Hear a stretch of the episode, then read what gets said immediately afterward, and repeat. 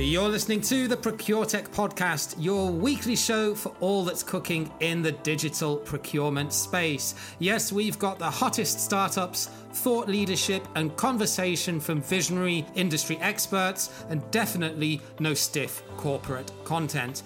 I'm your host, James Meads, procurement pro, digital nomad, and ProcureTech fanboy. And now, here's this week's show.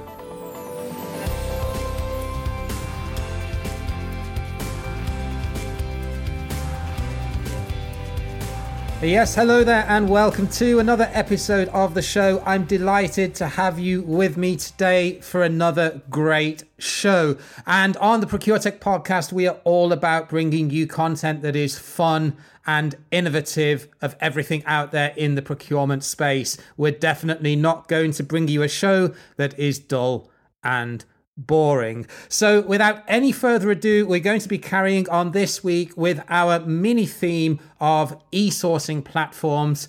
This is the third in a series of five e sourcing platforms that we're going to help to showcase for you so as you can differentiate between them and understand which one may be the best solution for your business because no two businesses and no two requirements from a procurement tech best of breed platform are necessarily the same. So, on today's episode, what we're going to look at is how an e sourcing requirement or functionality can be married together with other upstream and downstream areas of functionality, kind of like a hybrid between a best of breed solution and an actual all in one suite, and some of the pros and cons of that approach and what it can potentially give you in an organization. If you're maybe looking for something that perhaps isn't a sandbox solution that only does e-sourcing and it has a little bit of functionality both on the upstream and the downstream side to uh, complement that. So, without any further ado, it's now time to introduce you to this week's guest on the show. So, David Wadler of Vendorful, welcome to the ProcureTech podcast. Hey, thank you so much for having me good way to start the morning. and indeed, it is early in the morning for you. So let's jump straight in. What What's your background, David? Because when we were chatting previously, you said you'd lived in France before. So tell us a little bit how you came into the space of procurement tech software. Sure. So there's the how did I get into procurement and what's my background, and uh, those those can be different questions. I, I, was I spent most of my 20s as a professional itinerant. I, I really did not know what I wanted to be when I grew up. I had a bunch of different jobs. I had a literary agent. I, I worked in sales. I, worked in writing. I, I, was a personal trainer for a, for a spell. Although to look at me now, you would never have any idea. Uh, I also kind of randomly decided to to move to Paris. I uh, did not speak French at the time. I got a job there as a software engineer, learned French, and had a wonderful experience and uh, you know, I was I was eh, 29. I was you know back in New York City and working a, a terrible job. Uh, decided that I hated it and would rather succeed or fail on my own. So I I started a software company. I did not know anything about starting a business, but I learned as I went, and I ended up selling it. You know, a few years later to Lexmark, uh, the printer company, which at the time was trying to recast themselves as a software plus hardware play. And literally on the first day, uh, after you know doing a lot of calls with the press, I, I, got a call from the IT department asking me to review some some contracts that they had with a, a you know provider of services in a space I knew very very well, and so I had some domain expertise. They asked me to review the contracts, and I found out we were paying about a 700% premium uh, on these services and uh, that began the day uh, my procurement journey started. so it, it, you know, this got escalated all the way to the CIO, uh, who you know asked me to meet with him in, in San Francisco, and uh, sat down with him, and he said, "I'd like you to help clean up a bunch of of our IT spend." And um, you know, I'd been on the other side of this, right, as a, as a provider of services, a vendor, filling out RFPs, you know, responding and, and trying to win business and and I would complain about it. But what I saw on the other side, and this was specifically on the sourcing side, is the procurement part of it was just far worse. You know, everything that I complained about as a as a vendor filling out an RFP was was multiplied by you know the number of stakeholders engaged the number of vendors engaged you know on the on the buy side and uh, you know i complained about it and then i said well i can complain about it or i can try to fix it and here we are and it's always good when people like you come up with solutions because the world ultimately becomes a better place because there's more competition and more choice in terms of procurement software but on that note Vendorful is not a traditional e sourcing tool, even though I've included it in this series for simplicity and comparison. You cast a much wider net in terms of the functionality of Vendorful. So, can you maybe talk us a little bit through that in terms of the integrated solutions that you have both upstream and downstream as, as part of Vendorful and, and what you see that as as a market segment in and of itself? Sure. So, just a little bit of additional context. when we started this business, the uh, the idea was actually to build a tool, uh, very very narrow, specifically for sourcing IT, and we're going to give that tool away for free. Um, so it's RFX for IT, give it away for free, and and mine the data and monetize the data. And what we we found out was that free is the F word among sourcing professionals. so, um, you know, we would have very, very protracted conversations about our business model, why we make money, how long it'll, you know, how we'll make money, how long it will take us to be able to make money, have enough data, et cetera. And you know, we realized at a certain point we were trying to sell a free product, and that is not a place you want to be. So we, we put a price tag on it, and then the, the conversation changed, and people wanted features. We started, you know, meeting those those needs and we changed our approach 180 degrees and we started a process called, we call customer driven development. So we don't build features because we think they're cool. We build features that people ask for because we know with 100% certainty that they're valuable and they'll be used. And this began the evolution of the, the product from pure e-sourcing, uh, actually from specifically to, you know, pure e-sourcing of IT to broader e-sourcing to, to including these upstream and downstream features, and now what we call ourselves is vendor lifecycle management. We would also happily call it supplier lifecycle management, but we're vendorful, not supplierful. So uh, we use the word vendor. Got to got to stay story. on brand, right? exactly, exactly. So and we use those terms interchangeably. So what we were discovering is that you know a lot of the the processes uh, that we were addressing, uh, you know, from a perspective of sourcing had been you know basically been carried out in in email and excel and, and this was was true whether or not it was a, a mid-market company that that didn't invest in a, a third party you know solution. And also in many cases these were larger organizations which had invested in third party solutions uh, and and you know names that our listeners here would would know but found the the tools so clunky and cumbersome that it was just easier to do it with Excel, Word, and email. And what we found is that the onboarding process and the data maintenance process and all that, that stuff also was often being carried out using the same kind of Microsoft Office approach. And we've you know had to go through this ourselves because we get onboarded, we become a vendor to these companies, and what would happen is they'd say, oh, we need to onboard you. You need to send us tax documentation. You need to send us a certificate of insurance. You need to send us you know, these four other documents. And then we're going to send you, you know, a bunch of Excel files and you're going to have to fill those out. So I asked one of these people, I said, what do you do with this information when we send it back to you? I said, oh, we, we key it into the ERP. I said, when you say key it into the ERP, do you mean you are manually uploading those documents and you're manually like copying and pasting or retyping the information in? They said, yes. So, well, uh, how do you refresh that data? Oh, we have an Excel document that we maintain. And in the Excel document, we we keep track of like when your certificate of insurance is going to expire. I said, this is this is madness. And um, we ended up, you know, being very interested in this. Had a customer that said, we actually don't run RFPs, but we love your solution because they, they contacted for something else and they said, Can we get A? And I said, No, but I can show you B. And B was the RFP management stuff. And uh, they they pushed us to build basically the, the first you know vendor management module, first iteration of that. and as we've continued to to build this out, uh, we now handle a lot more stuff. So we are in many cases the point of onboarding for our our customers. Their supply base onboards through Vendorful, and Vendorful will then synchronize that data back to the ERP. Um, and in, in, we're actually working on something now where we're going to be basically synchronizing to multiple systems and basically be the traffic cop. So if data changes in any system, it gets synced to Vendorful, and then we push that, those changes out to the other systems as well, just to make sure everything stays in alignment. Uh, we started building bunch of stuff around tracking performance. So again, this is data that is you know maybe stored in the ERP, but is not as accessible uh, as people would like. So you know, the process is pull the data out of the ERP, load it into Tableau or Power BI, build reports, and then email those reports to your boss.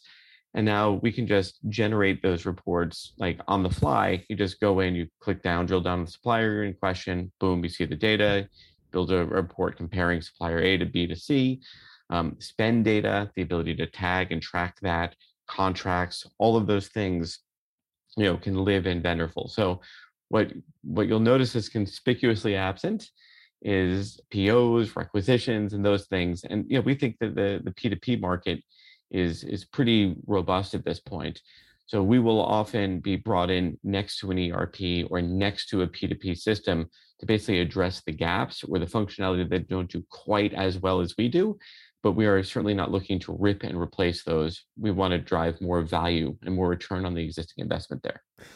So, I mean, you've kind of answered then what my, what my next question was going to be, which is why wouldn't a potential customer go out and buy an enterprise level source to contract suite that have been out on the market for years and years as opposed to Vendorful? So, I mean, I guess if if you're not covering the more sort of transactional P2P cycle, I suspect there must be a pretty big price difference between your offering and what let's call them the first generation source to contract suites are offering, which let's face it, you know, they have their pros, they have their cons, but they're aimed more at enterprise level clients, right? Yep, you're 100% correct. So, and, and we do have under enterprise level clients, and but as I mentioned, we are not a standalone solution there, and so we're we're an augmentation. Uh, as you go down market a bit, uh, you know, sort of the the you know lower mid market, we might be the only tool that they have uh, from an e-procurement perspective. But you you are also 100% correct on on pricing. Uh, the the kind of fat part under the curve for us is about fifty thousand to one hundred fifty thousand dollars, you know, per year U.S. Um, and most of these other tools, particularly when you sell them to enterprises, are millions of dollars. The other big difference for us is we've made well under one percent of our revenue on on uh, professional services, the reason is we do what we call, again, customer driven development.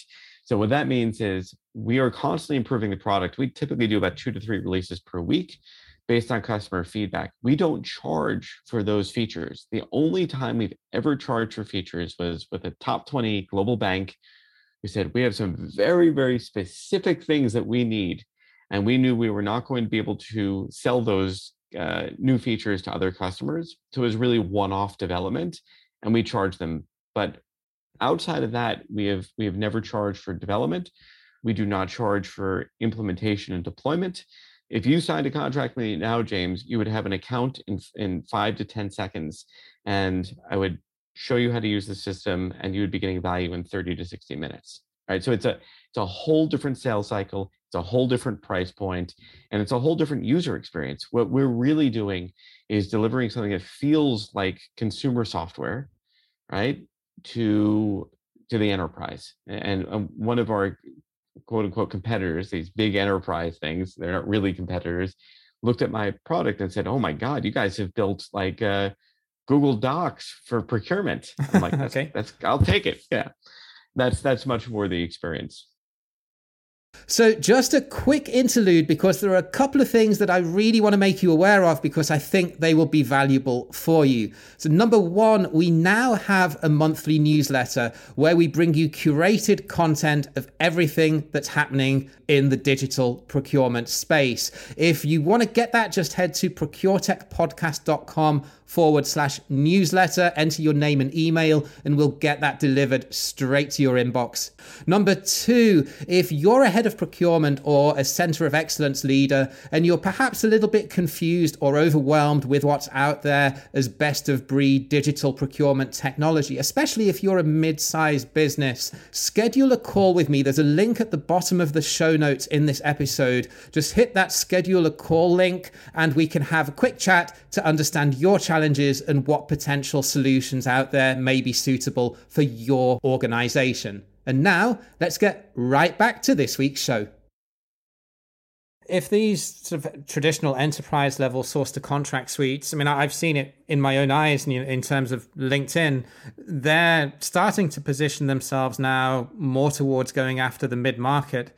What would, other than price, what would what would differentiate yourselves from them because if they if they have the marketing budget and the brand behind them there's the risk isn't there that they could eat you for breakfast if they're going after your typical market segment? Sure. So i think that there, there's there's a few ways we win. One way we win is we're a new product. So we don't have years and years and years of like enterprise debt. Um, and what, what what i mean by debt is not financial debt i mean technical debt and so we're built on top of a modern framework. It's all natively collaborative. There's built in, for example, video conferencing. You can click a single button. You don't have to go and set up your Zoom or your Teams or your whatever, your WebEx.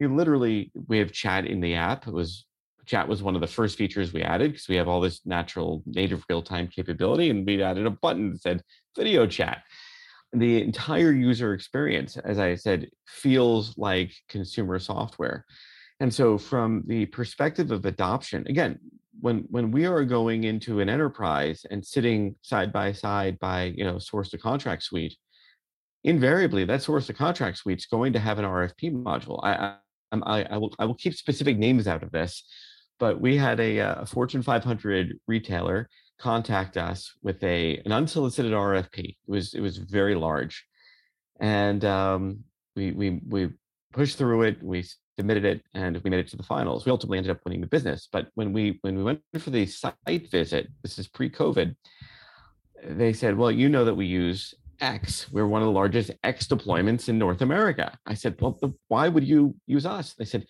"You can't do in their system what you can do in yours." Uh, they said it's you know they call it an RFP module, but it's a quoting tool, and it doesn't allow us to do the sort of the hmm. strategic, mm. complex uh, spend that we need to do.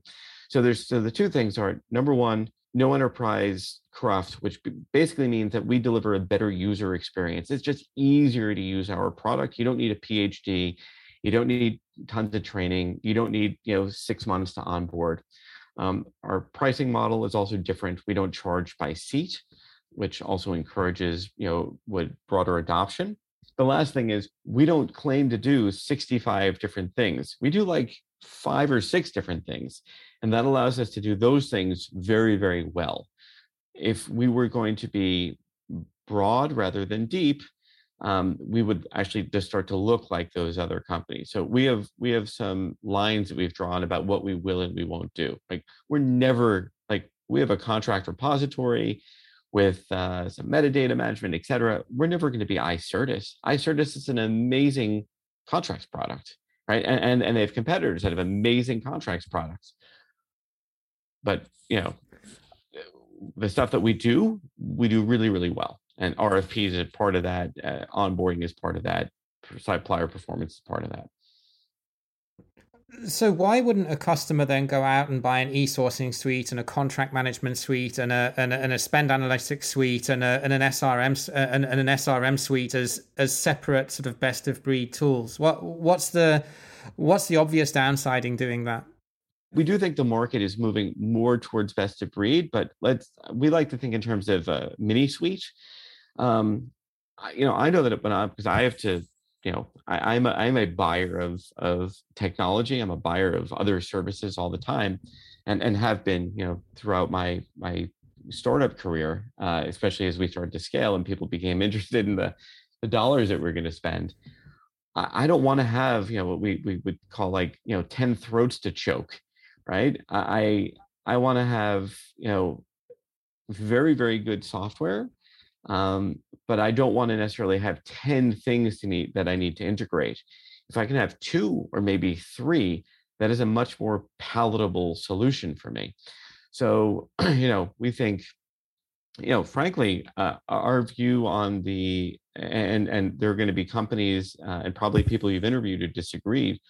We thought that ERFX was too narrow for us to to really build a very large business similarly, we thought building, you know, sort of the next Ariba was going to be too broad in the current market landscape where people are doing, you know, the best of breed. So we look at Vendorful as sort of like a Goldilocks solution, right? It's not too narrow. It's not a point solution, but it is not an exhaustive, expansive suite where it just becomes very difficult to to do everything really well. So that that's our, our view is that we will be in that kind of best of breed approach, but that they're probably going to work with two, maybe three providers of service as opposed to 10. And, you know, David, I don't think that's an un, an unreasonable assumption because you know I've I'm doing five of these interviews as part of a mini series of of e-sourcing platforms, and while acknowledging that's not only what you do as as you've explained as being part of a mini suite, none of these guys when I've spoken to them, and they've obviously asked me the question, hey, who else are you mm-hmm. speaking to? None of them have seen the others as being direct competitors. And that's it just goes to show how broad the space is for one, and two, how you and the others don't necessarily see each other as competitors. Rather, you're seeing, you know, email and Microsoft Excel as being as being the competitors. And if that is the case, there's a there's a very big market segment to go. Oh, after. there's trillions of dollars of global spend, and again, most of that uh, you know, I, I don't know by, you know, by transaction or, or, or purchase decision or whatever, um, or by total dollar amount, perhaps both, a, a huge percentage of it at the very least is is managed using the tools you just described right? Which which are are not fit for for purpose. You know i i one time somebody asked me well can i just continue to use excel? I said you could. You can also you know use a screwdriver or hammer in nails. It'll work it's just going to take a long time. And um, time is the one thing people can't back, eh, can't get back. And you know, the other thing is there there are hard dollar savings uh, that happen when when when you start to recover time because when you recover time you have more you, you've now you know shifted what you're doing with your time from like very tactical things like copying and pasting things into into or from an excel document is actually evaluating the data and evaluating the landscape and evaluating your spend so you can have you know more competitive sourcing situations. So you can you know implement corrective action plans actually not just and and, and actions um, when you see underperformance from a supplier. So all of this kind of i'm going to save a penny uh, stuff because i'm going to continue to just do it in excel. It, it, it really doesn't make sense. But yes back to your point we one of the reasons we love this market is it it is just it's boundless and growing. Um, it's it's like the universe. It's already infinite, but it's expanding in every direction. it's certainly expanding in every direction. I've got a database of procurement tech companies that I keep mainly for personal reasons although i'm you know i'm looking to expand that and build that into into into something that that, that adds value to the wider community but i am literally updating it every single week the uh, the obvious next question would be that if you've built this mini suite around uh, around this vendor lifecycle management concept, do you not run the risk then of being too specific? I mean, do you not have someone that comes to you and says, "Hey, I want an e-sourcing tool that has P2P uh, uh, uh, as a feature"? Over time, I don't know where our customers will will take us in terms of requirements, and it, it is certainly quite possible um, it is also quite possible that we proactively uh, build out relationships with companies that do do P2P, where we are very complementary. Uh, there's one, they'll remain nameless, who has brought us into a few deals because they said, you know, basically the opposite that uh, you know they they they were working with uh, some prospects. Those prospects did not have sourcing, did not have any sort of supply management, uh, did not have any sort of performance management for their suppliers, um, and they said, you know, we we were basically looked at as too narrow, so we'd like to go and and and and, approach the deal with you.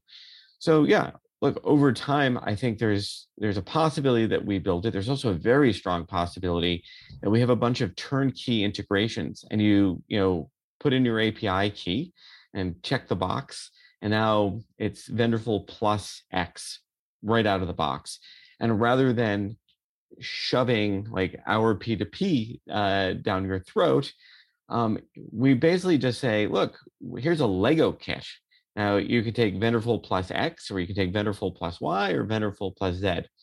And I said Z for you instead of Z. I was going to say.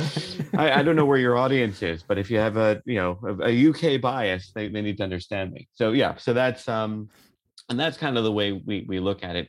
The the world of web services and APIs has really made this a wonderful experience for the buyer of these tools because you have so many more choices. I, the downside is paradox of choice, right? You said you have this yeah. expansive and growing thing, and then the number of permutations and combinations that you can uh, address from an integration perspective is getting bigger too. So, on that note, if anyone would like to learn a little bit more about what it can do and its specific functionality, where is the best place for people to find you or get hold of you? Yeah, they can email me uh, directly, uh, and I will I will respond.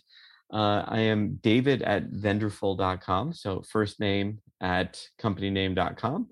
They can also go to the website, which is uh, vendorful.com. And Vendorful is, uh, yes, it's a spoof on wonderful. Uh, if we were German, it would have been named Venderbar, like spoof on Wunderbar, uh, which actually was considered. But yeah, V E N D O R F U L dot com and I will link to that as well in the show notes. Dave, it's been a pleasure talking to you. Sorry to get you up early in the morning there in New York City. Have a great rest of your day, and thanks for being a guest. Hey, thank you so much for having me. It was a fun way to start the day.